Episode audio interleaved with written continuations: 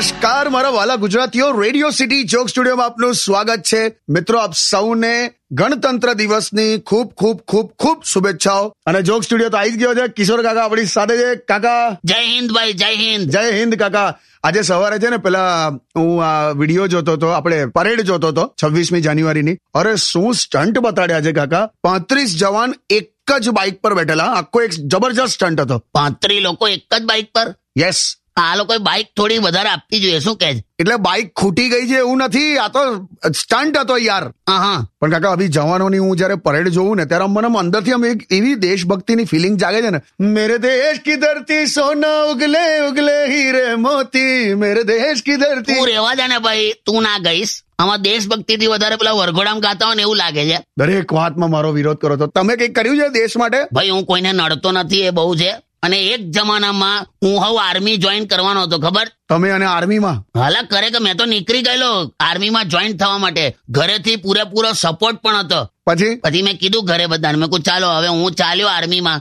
અને પછી ભર બપોર હતી. બપોરના બે અઢી વાગેલા મને યાદ છે. ઘરની બહાર નીકળ્યો બધા મને આવજો આવજો કરવા પણ આયા. એ બરાબર પણ પછી ગયા કેમ નહીં? ગરમી એટલી હતી નાકની નસકોરી ફૂટી ગઈ.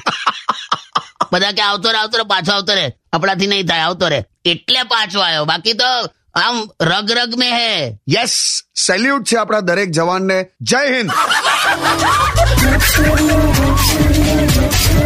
On Radio.